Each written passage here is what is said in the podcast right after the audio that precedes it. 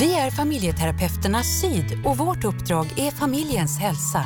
Har du eller någon i din närhet något som påverkar din vardag negativt? Familjeterapeuterna Syd är här för er. Ni kan komma med eller utan remiss. Kontakta oss på familjeterapeuterna.com. Ja, du lyssnar på Kärlekspodden med familjerådgivaren Johan Hagström och programledare Hanna Palm. Den här podden handlar om relationer och hur vi kan förbättra dem. Och ja, mitt namn är Hanna Palm och mitt emot mig så sitter Johan Hagström, familjerådgivare och psykoterapeut på Familjeterapeuterna Syd. Hej på dig Johan! Hej Hanna! Du, i det här avsnittet så ska vi prata om hur en relation kan överleva något som säkert många av oss oroar oss för.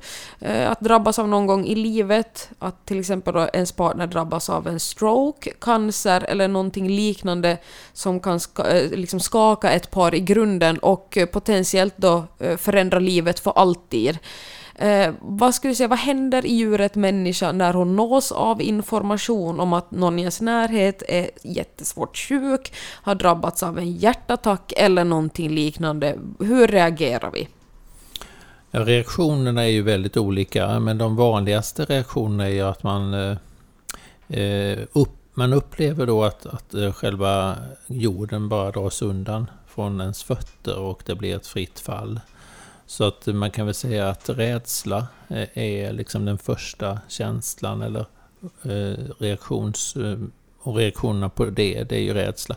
Och en del förnekar ju, det är inte sant. Eh, en del blir väldigt eh, starkt affektivt eh, utagerande, ledsna, arga, skriker rakt ut eller blir helt tysta, apatiska. Mm. Så att det låter lite som, vi har ju pratat om sorg i ett tidigare avsnitt, att det kanske är liknande mekanismer som drar igång. Ja, det är samma mekanismer. Mm. Mm. Sen finns det väl de som kanske blir väldigt praktiska. Okej, okay, nu är det så här, då ska vi kolla upp och där, där, där, väldigt så här metodiskt. Nu ska vi liksom, nu ordnar vi upp det här. Är det en bra eller dålig reaktion skulle du säga, att man går in i det här pro problemlösandet? Alltså det är ett försvar som, som, som du beskriver där, att, att vi, vi löser en, en, ett obehagligt besked genom att börja agera på, på känslan. Så att man har inte riktigt nått känslan när man är igång och agerar. Den kommer oftast lite grann senare då, om man fungerar så som du beskriver nu. Och det kan man se på en del sörjande som är väldigt aktiva med att planera begravningen för sin avlidna anhörige och är väldigt duktiga på det. Alltså man, man, man gör det väldigt eh, rationellt och nästan lite känslokallt kan man upplevas som från omgivningen. Men det är ett, alltså ett försvar, ett skydds, en skyddsmekanism för att inte känna för, för mycket på de här Undvikande kanske? Ja, mm. ja. Och det, ofta kommer ju reaktionen sen. Då. Men det är ju inget fel, det finns ju inget rätt och fel i det som är skönt, utan här tycker jag. Eh, utan vi är ju olika och har olika möjligheter att ta in svåra, väldigt, väldigt svåra besked. Och det mesta kommer ikapp en förr eller senare. Ja, på något sätt ju. Mm. Mm.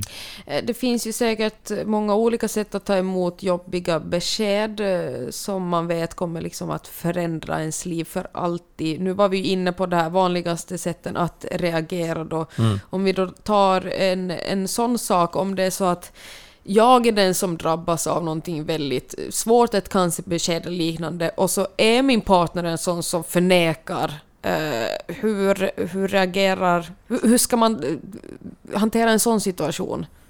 Ja, det blir ju väldigt eh, ensamt. Alltså man blir ju väldigt ensam. Båda två blir väldigt ensamma om inte man kan prata, mötas i, eh, i det faktumet som, som, som är där presenterat av läkaren eller vad det, vem det är som kommer med beskedet. Eh, jag tror att man kan eh, försöka eh, hjälpas åt där. Man kanske kan säga till sin partner, jag märker att du nu, och så vad det är man ser. Jag hade önskat, om det är möjligt, att man, att man sätter ord på det. Mm. Eh, och är inte det möjligt så får man ju kanske se med lite Ja, alltså med, med lite kärlek i ögonen att ja, min partner har svårt för detta nu. Mm. Och vara lite förlåtande för det. Ja.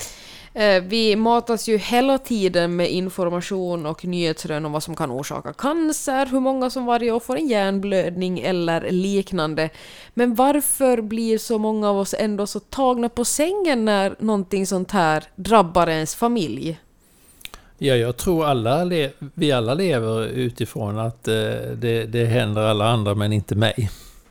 Och det är egentligen ett ganska så eh, mänskligt naturligt sätt att förhålla sig. För tänk om vi skulle gå och tänka på alla eventualiteter. Att vi skulle kunna att vi blir drabbade av cancer eller påkörda vid övergångsstället när vi ska gå över eller så. Va? Då hade vi inte vågat röra på oss. Eh, vi hade bara blivit sittande någonstans. Det finns väl en del folk som faktiskt går och, och tänker så och sen jo, lite de, rädd för att, ja. att olyckan ska komma. Jo, men de är också hindrade. Om du tänker på det så är de ganska så ofria. Eh, de vågar inte ta ut svängarna, eh, utmana sig, riskera saker. Va? Utan man har hela tiden marginalen, säkerhetszonen omkring sig. Så att det blir ju ett liv som är ganska, ofta blir det ett liv som är ganska begränsat ju. Mm. Men det finns kanske någonting då, ett sundhetstecken i att man blir tagen på sängen och att ja. man inte går och tänker på det hela tiden att det kan hända, så att det behöver inte vara någonting negativt. Nej, det, jag tycker det är bra. Jag tycker det är bra att man räknar med kallt, att man inte kommer dö. Mm. Jag kommer överleva, yes. alla andra. Yes. Du lyssnar på Kärlekspodden med familjerådgivaren Johan Hagström och mig som är programledare, Hanna Palm. Den här podden handlar om relationer och hur vi kan förbättra dem. Om vi tar då ett exempel. Mia och Anders eh, lever i en parrelation när Anders nås av beskedet att han har en hjärntumör. Utgången är väldigt oviss och livet ställs på ända. Hur kan man tänka sig då att Mia reagerar på det här? Nu har vi ju varit inne lite på det här tidigare, men Mia får veta att Anders har en, en hjärntumör. Ja, är hon en person som, som behöver bli väldigt praktisk så kommer hon ju att förbereda hans död. Det är så pass? Hon räknar ju kallt med att det här går åt helvete. Eh, jag måste kunna klara av att inte han kommer att vara med mig eh, hur länge till som helst.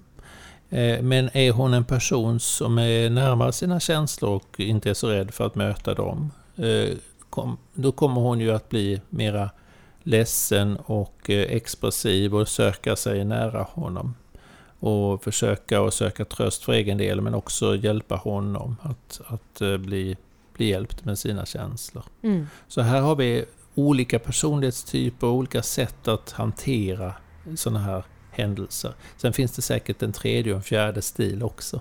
Man tänker att det kanske är så att man rent av blir en sån som bara skjuter sig från det hela och kanske vill avlägsna sig från hela situationen. Mm. Eh, är, är det normalt eller är det ett tecken på att det är någonting man kanske har lite, lite problem från förr i så fall? Om man drar sig undan helt och inte vill vara, ta i det här. Ja, alla har ju problem sen förr, men, men det blir ju synligt vad man har för problem. Och om man, om man förnekar det så kraftigt så att man tränger bort det, alltså så kallad bortträngning, då, då eh, blir det ju väldigt bekymmersamt för den personen att överhuvudtaget komma vidare eh, i den här processen som handlar om att eh, gå in i en behandling och utvärdera den tillsammans med läkarna Eh, och följa. Och, hoppet utblir ju också. Man, man går ju bara på som en robot. Det finns, in, det finns ingen, varken hopp eller förtvivlan. Ju.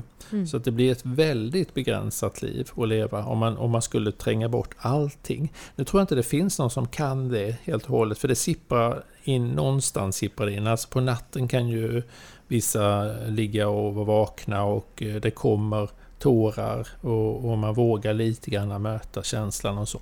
Eh, om man inte kan visa den på dagen. Mm. Till exempel. går inte att komma undan helt nej, och hållet. Nej. Eh, det är ju givet att man blir väldigt förkrossad om ens partner drabbas av någonting som är potentiellt dödligt. Eller om man vet att det här kommer få långvariga konsekvenser fysiskt eller psykiskt för ens partner som är sjuk. Hur gör man då för att sätta sin egen ångest och oro åt sidan och finnas där för den man älskar? Det kan ju vara så att man helt och hållet går upp i det själv. Hur gör man? Alltså det är ju... Det viktigaste är nog att tänka att det inte går att sätta det helt åt sidan. Men man kan ju kanske lära sig styra det så att man finns där för sin partner när man behövs. Och eh, önskar själv kanske faktiskt orka vara där. Eh, och då handlar det om att man egentligen kan reglera eh, känslorna. Eh, man kan välja, man kan påverka när man ska tillåta dem att ta plats och när de ska ligga lite grann i bakgrunden. Och det där är en ganska så avancerad teknik eller förmåga hos oss människor kanske också hos djur faktiskt. För att man tänker sig att det handlar om att reglera det parasympatiska och sympatiska nervsystemet, vilket egentligen är en reflex. Nu får vi, det här ska vi gå in på. Vad betyder det här Johan? Alltså det är ju egentligen fight or uh, fly. Uh, det är ju det här med att fly undan faran eller att ta striden. Och det där sker oftast utan att vi tänker på det omedvetet, en reaktion. Antingen flyr vi eller så fäktar vi. Eh, men om man lär sig lite grann att eh, använda det, in, alltså det rationella tänkandet så kan vi påverka och göra bedömningar. Är det rimligt för mig nu att gå in i en fight kring detta? Eh, eller ska jag släppa det? En konflikt till exempel, där använder vi samma mekanismer och vi börjar bli lite strategiska i tänkandet. Kommer jag vinna? Är det rimligt för mig att gå in i en fight här? Eller ska jag släppa Eh, den här, det här eh, ska jag ta prestigeförlusten till exempel? Och det är så även här när det gäller allvarliga tillstånd, alltså min partner är väldigt svårt sjuk. Ska vi, ska vi strida för detta eller ska vi släppa det och låta det, låta, låta det vara, bara följa med, alltså vara in the flow? Mm. Eh, men det kan väl eventuellt vara så att somliga blir väldigt eh, själv... Alltså man blir bara lite självisk i sin egen sorg, att man är så he hemskt uppe i den och att jag gråter och jag tycker det är jobbigt att min partner är sjuk. Och så här, att man blir ganska ja, men självcentrerad. Mm. Eh, hur, hur löser man en sån situation? Att man blir så djupt inne i sin egen navel att man inte ens kan ta hand om partnern som faktiskt är den som är sjuk. Mm. Man brukar prata om att eh, nya sorger väcker gamla sorger till liv. Och jag tänker då att om man har sorger som man inte har riktigt jobbat igenom så är det nog inte så konstigt att man kan bli väldigt drabbad av en ny sorg. Och man kan ibland förundras över människor som blir väldigt ledsna över en händelse som kanske inte är så jätteallvarlig. Men det kan ju finnas en förklaring i då att eh, den här människan kanske bär många sorger med sig. Eh, posttraumatiskt stresssyndrom är ju ett annat begrepp för detta, att man kan se att vissa människor har svårt att eh, härbärgera, hantera förluster som andra verkar klara ganska bra. Lider man av svåra umbäranden, kanske varit med i krig eller sett ett mord eller man har kanske själv varit involverad i en situation som ledde till att människor dog, så är man inte så jättestark till att ta för många fler motgångar i sitt liv, utan man reagerar mer kraftfullt och tidigare. Mm. Mm. Det här är kanske någonting vi kommer återkomma i ett, i ett annat avsnitt, men när vet man att man behöver söka hjälp, eller att man ens har PTSD? Nej, man kan behöva en, en psykologs eller psykoterapeuts hjälp att, att uh, förstå och få, få det mer beskrivet och förklarat för sig. Mm. Men om man är orolig för det, sök hjälp.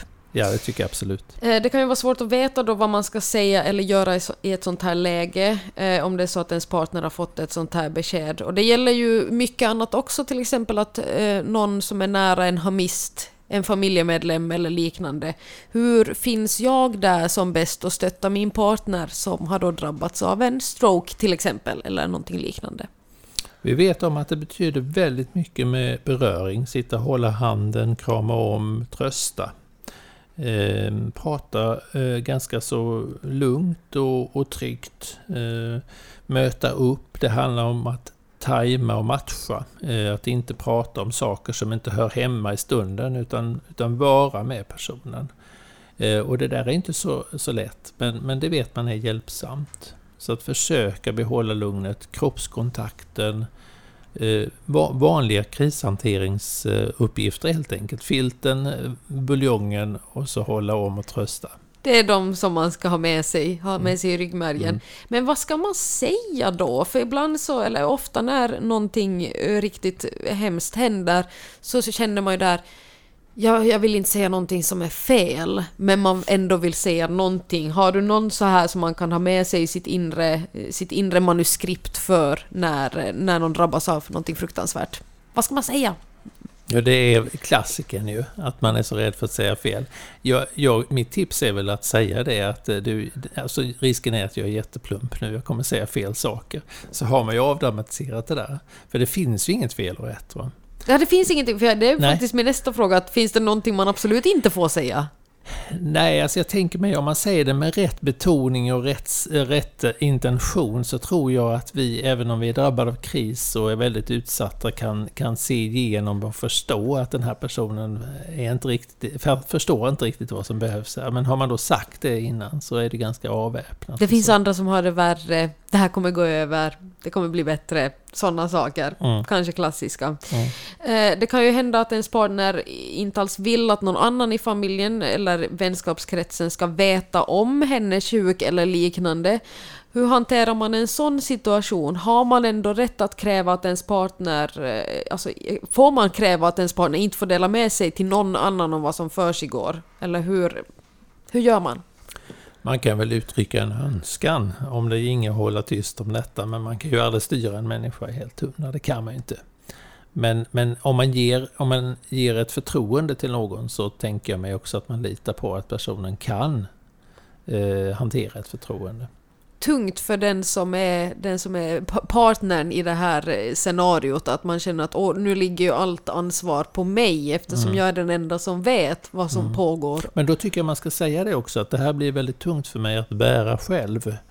Eh, eh, och så funderar man då, kan det finnas någon mer som vi skulle kunna involvera i detta eller berätta för eller så. Men inte bryta det förtroendet i alla fall?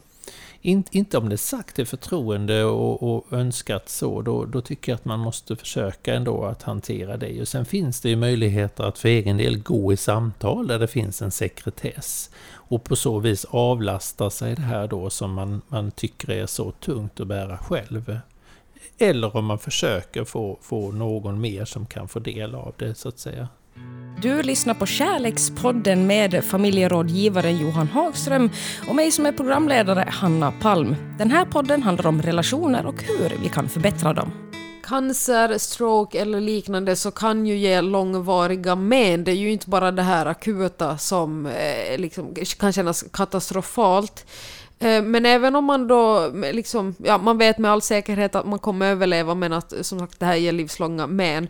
Hur gör man för att gå vidare i livet om, eh, om det är liksom den typen som, som kommer att... Eh, det är den typen av män som kommer påverka vardagen? Att ens fysiska funktioner kanske inte precis som, som förr. Hur kommer man in i vardagen igen? Jag tror att man på bästa sätt Eh, kan komma in i vardagen genom att acceptera sin situation. Eh, utan acceptans så, så är det svårt. Eh, om man krampaktigt ska hålla kvar vid de, de här tidigare funktionerna som inte längre finns, då blir det ju oerhört bekymmersamt att fortsätta leva. Men kan man någonstans acceptera att nu är jag i en annan situation och det beror på att jag har blivit drabbad av en sjukdom eller en händelse som gjorde att jag blev av med funktionerna. Då blir det lättare att leva. Och då behöver man ju göra en eh, sorgebearbetning kring den här förlusten som man är med om. Mm. För att annars så är det också en sorg då som ligger kvar och fortsätter in i det här nya livet.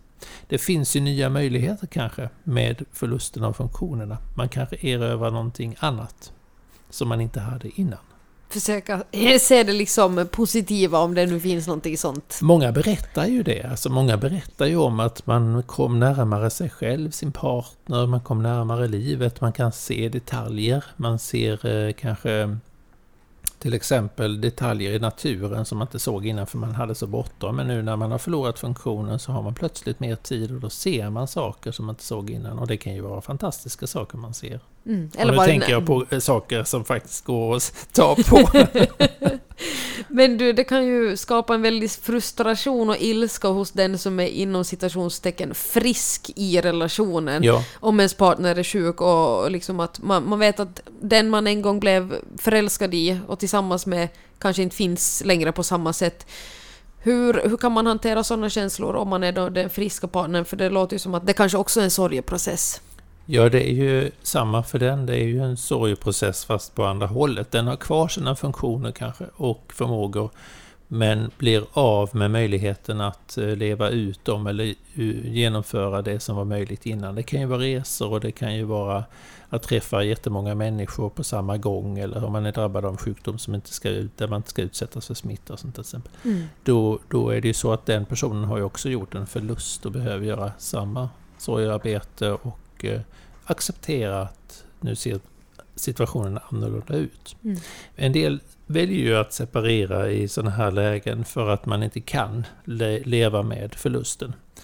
Eh, och, då, och då ger man ju sig ut på den, på den vägen, så att säga. Att försöka behålla funktionerna men med en annan partner. Mm. Det kan ju lätt bli så, eller lätt och lätt, men att eh, den som är frisk blir mer en vårdare än en partner i en sån situation. Hur gör man för att inte liksom eh, komma in helt och hållet i den rollen utan hålla kvar den här liksom kärleksrelationen också? Mm. Ja, det är ju en knivig... Eh, eh där kommer du in med någonting som är knivigt ju.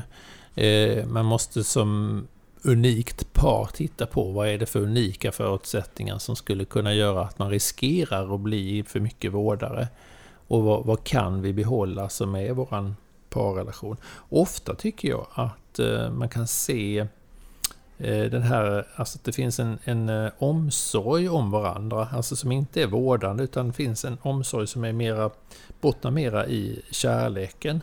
Att man känner en kärlek för den andra, man vill den andra väl, man vill liksom att den andra ska ha det bra. Eh, utan att för den skull att det innebär att man byter blöjor eller, eller att man sitter och matar personen. Eh, så det blir kanske nästan mer på ett mentalt plan kanske möjligtvis man, man kan Mm. tänka. Man kanske kan känna, eh, det finns ju mycket tabun kring det här tänker jag, att man som då frisk partner som också behöver ställa om hela sitt liv kanske känner en, en ilska gentemot sin partner som har drabbats av någonting. Att ja, men nu behöver jag sätta hela mitt liv på paus och nu blev det inte som jag hade tänkt mig. Hur gör man för att hantera den, eh, om det är faktiskt så att man blir riktigt arg och frustrerad? Man vill ju kanske inte ta ut det på sin partner som har drabbats av någonting. Nej. Nej, och det är väl klokt för att det är inte dens fel utan det är sjukdomens fel eller funktionshindrets fel och så.